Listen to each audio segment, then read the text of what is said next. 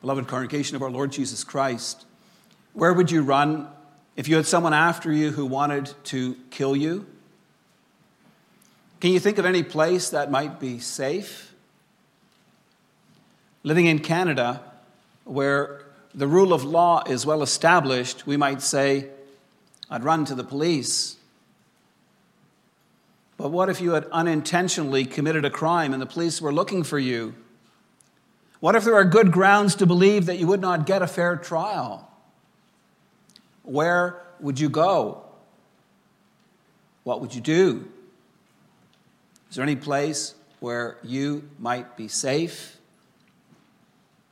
This is a central point that our text deals with this morning. The Lord commands his people Israel to set up six cities of refuge. To understand how cities of refuge functioned, we need to know something about how justice was administered in, in ancient times. If someone murdered one of your close relatives, the family was responsible for hunting down that person and killing him. In the Bible, the family member responsible for killing a murderer was called the avenger of blood. It was his responsibility to enforce the death penalty for murder. Yeah, what happened if someone killed someone else unintentionally? What if men were chopping wood together and one man's axe head flew off and killed his friend? What if men were working together on building on a building or a wall and a mason accidentally dropped a stone and it fell and killed someone below? In such situations, the avenger of blood would still seek to avenge the blood of his close relative. Yet, since the death was not premeditated but accidental, the person responsible was allowed to flee to a city of refuge. If the death was judged to be an accidental death, the manslayer was allowed to live in that city of refuge. The laws about the cities of refuge teach us some fundamental things about God and about the value of human life. They teach us some foundational principles about how justice was to be administered in a situation where one person has killed another. They show us how God is just, how he demands payment for the shedding of blood. Yet they also reveal his mercy in making provision for those who killed someone accidentally. Yet these laws also teach us, also touch us on a deeper level. In the Sermon on the Mount, Jesus taught us that murder involves much more than intentionally killing someone else. He made it clear that murder begins in the heart and that God regards envy, hatred, anger, and a desire of revenge as murder. According to our text, we would not qualify for a city, for sanctuary in a city of refuge.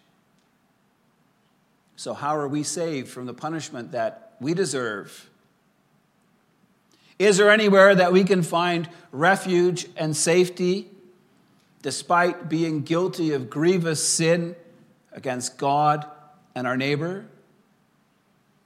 I preach to you God's word under the following theme In His great mercy, the Lord provides cities of refuge for His people.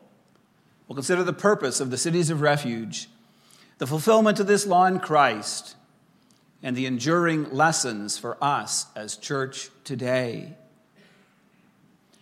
Our text begins with the Lord giving the Israelites a command to share their inheritance with the Levites. While the other tribes were to be given their own inheritance, the Levites would not receive a specific area as their tribal portion.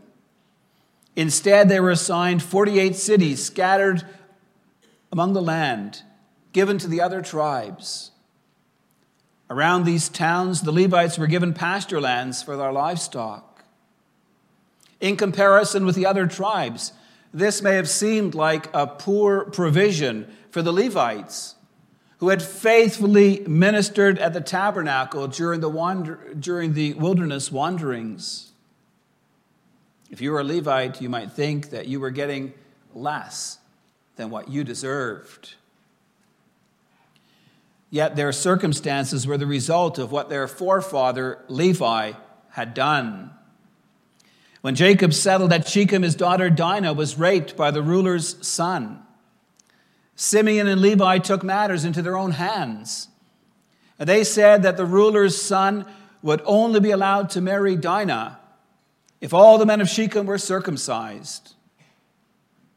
Yet when the men of Shechem complied, they massacred all the inhabitants of this town in order to get revenge.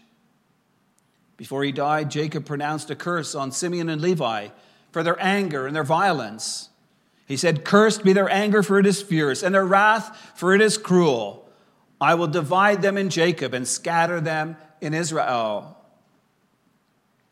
Because of the faithfulness of the Levites, the Lord had set them aside to minister at the tabernacle.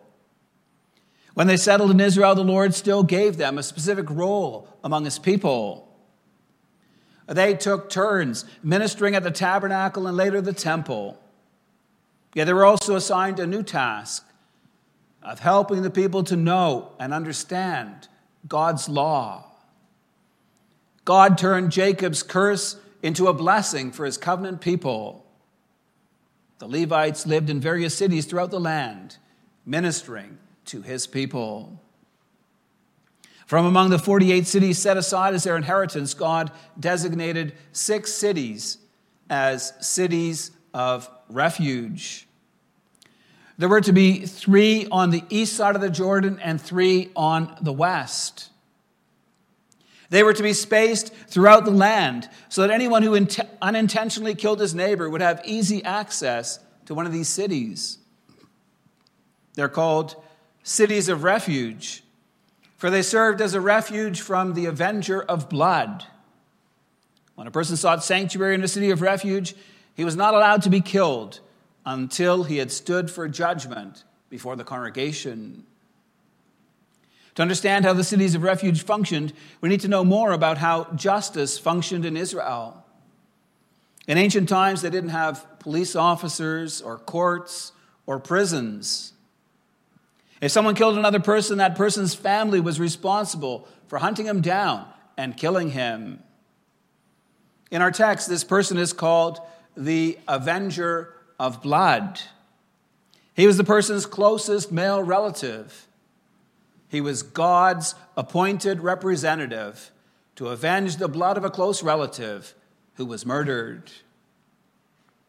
It's important to understand the role of the avenger of blood. The Hebrew word used for the avenger is the word goel. In Israel, a goel was a kinsman redeemer. It was his responsibility to buy a family member out of slavery brought on by poverty, or to buy property to keep it from being passed out of the family. He was responsible for marrying the wife of a dead relative, to raise up a son to carry on this man's name in Israel. Just think of the story of Ruth. Our text shows that he was also responsible for avenging the murder of a close relative. Yet there were situations where someone was not murdered, but rather killed accidentally. Our text makes a distinction between murder and manslaughter. If a person killed someone else, he could flee to a city of refuge. Justice was administered by the elders in the city gate. They heard and judged on the matters presented to them. If the judges determined that someone was guilty of murder, he was handed over to the avenger of blood to be put to death. But if he had killed someone unintentionally, he was allowed to live in the city of refuge until the death of the high priest. How were judges to determine if someone was guilty of murder or manslaughter? Our text lists four criteria to distinguish between a murderer who was to be killed, and a manslaughter, a manslayer who was to receive refuge. A person was to be given refuge if he killed without intent, that is, accidentally or unintentionally. He was given refuge if he did not lie in wait seeking to kill the murdered person. He was given refuge if he was not acting out of hatred or enmity. Finally, he was also to be given refuge if he did not strike the murdered person with a lethal weapon. If he did strike him with an iron object or a stone or wooden tool in his hand, it was to be assumed that he intended to harm him and that he was thus guilty of murder. Our text reveals God's justice. Anyone guilty of murder was to be put to death. We need to understand why God takes murder so seriously and why the shedding of blood requires atonement. It's made clear from Genesis 4, which tells a story of Cain murdering his brother Abel. The Lord confronts Cain with his sin, saying, What have you done? The voice of your blood, brother's blood is crying out to me from the ground. Cain is cursed from the ground. God says it will no longer yield its fruit to him. Instead of being a farmer who earned his living from the ground, Cain is told that because he shed Abel's blood, he would be a fugitive and a wanderer on the earth. There's a second passage in Genesis that teaches us about the ultimate value of human life. In Genesis 9, verses 5 and 6, we're told, and for your lifeblood I will require a reckoning. Whoever sheds, sheds the blood of man, by man shall his blood be shed. For God made man in his own image. Here we see that human life belongs to God. If one person takes the life of another, payment for this sin must be made. Such payment can only be made by the death of the murderer. In our society, many shudder at the thought of capital punishment. And in some ways, that makes sense because history shows that there are many in North America, especially black men, who have been put to death unjustly. God's law required irrefutable evidence that someone was guilty of murder. No one was allowed to be put to death on the testimony of only one witness. As Christians, we should be supportive of capital punishment if administered in the proper fashion.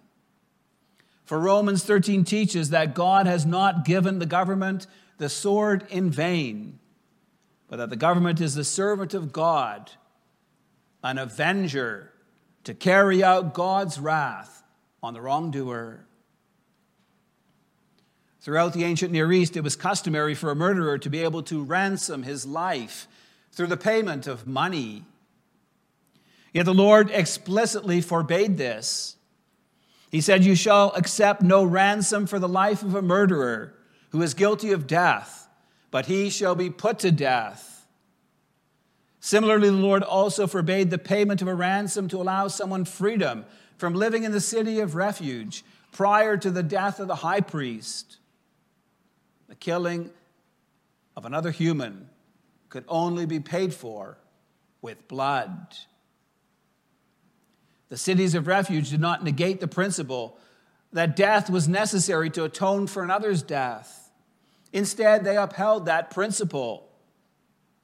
Verse 33 of our text makes it clear that the shedding of blood pollutes the land. The land would remain defiled unless the blood was atoned for. Verse 34 reminds God's people not to defile the land in which they lived, for the Lord dwelt in the midst of them. Polluting the land with blood would make it unfit for divine habitation. We know from Israel's history that one of the reasons why God's people went into exile was because of the innocent blood that especially King Manasseh shed in the land. Our text also reveals God's mercy in allowing someone to escape a death sentence if they were judged guilty of manslaughter rather than murder. Yet in such situations, they still bore a set punishment. They were required to live in the city of refuge until the death of the high priest. They were not allowed to depart from the city during that time. Anytime they ventured out of the city of refuge, it was the avenger of blood's responsibility to put them to death. They had shed blood. That blood needed to be atoned for. For the manslayer, it was the death of the high priest that atoned for the unintentional shedding of blood. I want you to note, beloved, the irony of the fact that the cities of refuge were cities belonging to the Levites. It was an act of murder that had caused God to curse their father Levi. If God had done to Levi as he mandated in our text, there would have been no Levites at all. Every time the Levites witnessed a trial that resulted in the death of a murderer or the exile of the manslayer, they were reminded of the grace they had received. When they were required to show hospitality to a manslayer who lived among them, they had opportunity to show him mercy as God had first shown it to them. This brings us to our second point, and it will see the fulfillment of this law in Christ. The laws about the cities of refuge applied to God's people Israel during the time they lived in the promised land. Like many of the Old Testament laws, they do not directly apply to our lives today anymore. But there are clear things that we can learn from these laws. They teach us about the high value of human life and how the Lord abhors violence and the shedding of blood. As human beings, we understand how horrible it is when someone is murdered. Their life is cut off, their family is left grief stricken. We recognize that murder requires a just punishment. That's even more true of God, the creator of human life. Yet God's standards are much higher than ours.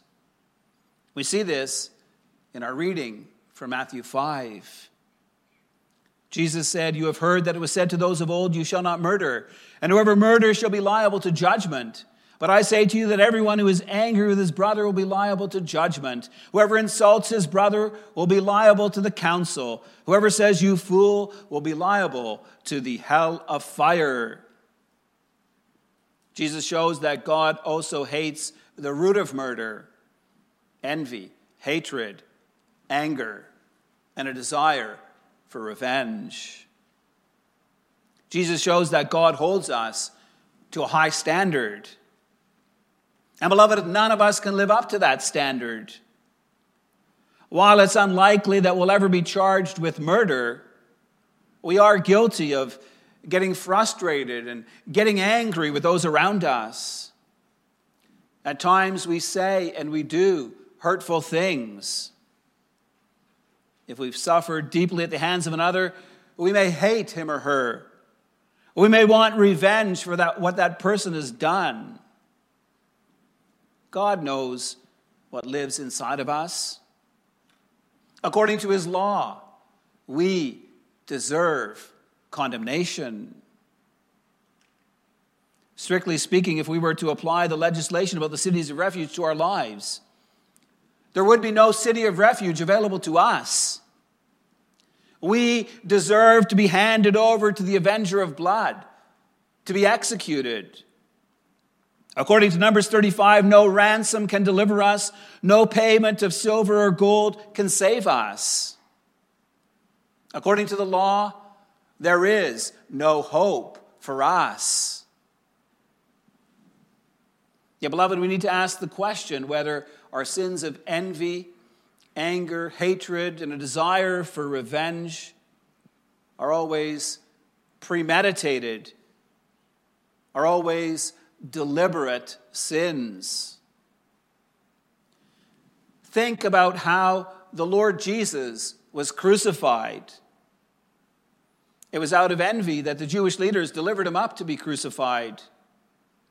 Their hearts were blinded by their hatred and their anger. If judged by a human court, we would judge they were guilty of murder. Stephen says as much in Acts 7:52. And yet Jesus prayed for those who crucified him. He said, "Father, forgive them, for they do not know what they do." Their malice and hatred were mixed with blindness and ignorance, for they did not recognize Jesus as the Lord of glory. Think about the Apostle Paul. On the one hand, his sin in persecuting the church of God was deliberate. Acts 9 says that Saul, still breathing threats and murder against the disciples of the Lord, went to the high priest asking for letters to round up the Christians in Damascus.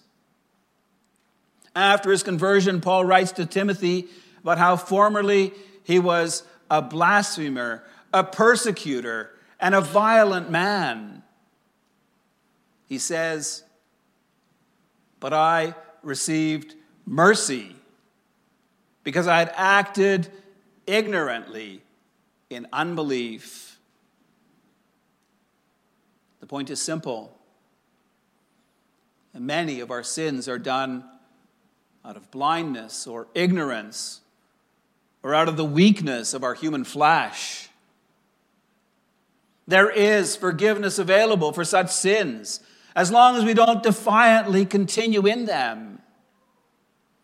When we come to the Lord with humble and contrite hearts, confessing our sins and seeking His grace, he will forgive us. Hebrews 5 2 makes mention of how the high priest can deal gently with the ignorant and the wayward, since he himself is beset with weakness. God deals patiently with us because he knows our sinful nature. It's why he sent Jesus as a sin offering on our behalf. Beloved, we live in the dispensation of grace. The provision of the gospel far exceeds the mercy available under the law. In the gospel, the heavenly avenger has become our redeemer. You remember how in Numbers 35, the avenger of blood is the Goel, the kinsman redeemer? Well, that's exactly who Jesus Christ is. In Jesus Christ, God took upon himself human flesh, becoming our kinsman. Do you know why?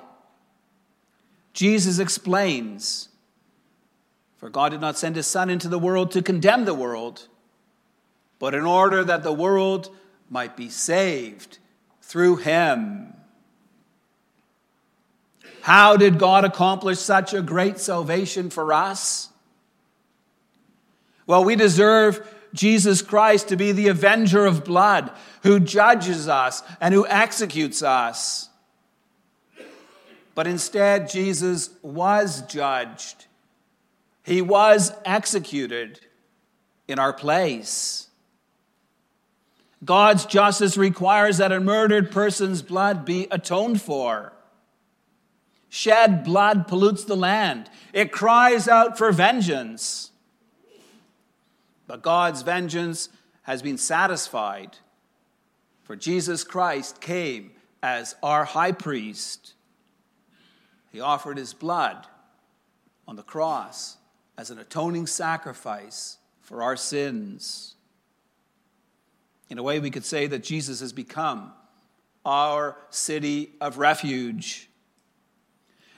The writer of Hebrews speaks in chapter 6 about how we who have fled for refuge might have a strong encouragement to hold fast the hope set before us. What is this hope? Hope for a reconciled relationship with God through the atoning work of Christ. Thus, we put our hope and our trust in Jesus Christ. He is the fulfillment of the laws about the cities of refuge. It is to Him and to Him alone that we are to flee when we've sinned, when we deserve to come under God's condemnation. Brings us to our final point, and I will consider the enduring lessons for the church today. We've spoken about the fact that there's only one solution to the punishment that we deserve for our sins. Jesus is our refuge when we have sinned, when we've broken communion with God. We may flee to Him to find mercy and grace in our time of need. Yet, how are we to receive that mercy and grace?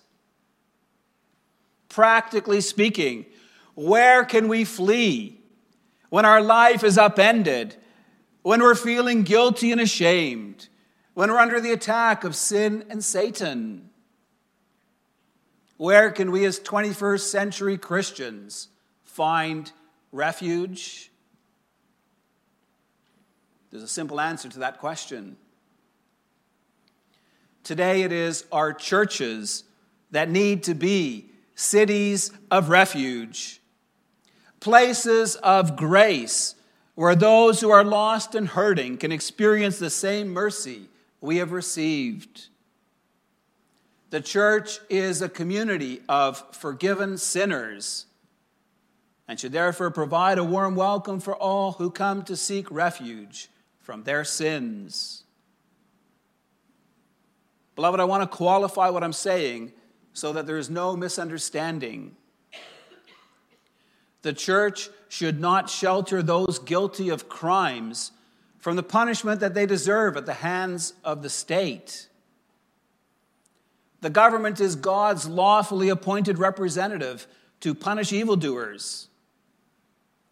If someone is guilty of murder or of domestic violence or of child abuse, the police and the courts must play a role in investigating and prosecuting their crimes. It's wrong for a church to shove those kind of things under the carpet or to think that it has the authority or the competence to deal with criminal matters. Yet, as church community, we're a community of forgiven sinners who need to be a community of forgiving people. God has shown us incredible grace by forgiving our sins through the blood of Christ. And so we need to learn to show grace to our brothers and sisters when they have sinned. That can be incredibly difficult. It's much easier to make judgments about someone than to forgive them. It's especially the case when a brother or sister has sinned against us, when they've hurt us deeply. What we need to understand is that God uses people to communicate the riches of His grace. We would not understand what it means for God to be our loving Father if we'd never experienced the love of our earthly parents. It's difficult to understand forgiveness unless we've experienced it in our interpersonal relationships. We know that when God forgives our sins, He wipes the slate clean. He no longer holds them against us. We understand what that means when we've hurt someone, and yet that person is willing to still be our friend and continue in a close relationship with us. As church community, we need to strive to be a place of refuge for all those who are willing to confess their sins and repent of them. We often live messy lives, beloved. There are particular sins that each one of us struggle with. Often our sins cause struggles in our relationships. They get in the way of intimacy in our marriages. They damage relationships in our families and in the church community. Our sins may cause us guilt and shame, but they also have an impact on others around us. They often cause hurt, frustration, anger, hatred, at times even a desire for revenge. It's for this reason that Jesus taught us the importance of reconciling damaged relationships. He said, So if you are offering your gift at the altar and there remember that your brother has something against you, leave your gift there before the altar and go. First, be reconciled to your brother, and then come and offer your gift. God is not pleased to receive our worship if we're not willing to be reconciled to our brother or sister in Christ. God will not forgive us our sins if we're not willing to forgive those who have sinned against us. As church, we will not be a place of refuge, a haven of rest, if we're not living in love and in unity together. And so we see our desperate need for our Redeemer, Jesus Christ. He is the only sure refuge for lost and wandering souls. His death is a big enough sacrifice to pay for any and all of our sins. His grace is wide and deep enough to welcome us in, to wash us clean, to keep us safe during our earthly pilgrimage. It's only through His grace that He enables us to show grace to those around us. Thus, it's only when Christ stands in the center that his church can function as a place of refuge for all those who are guilty and ashamed, lost and hurting. May we, as Redeemer Church, be a place of refuge for all who seek shelter due to sin and its effects. Amen.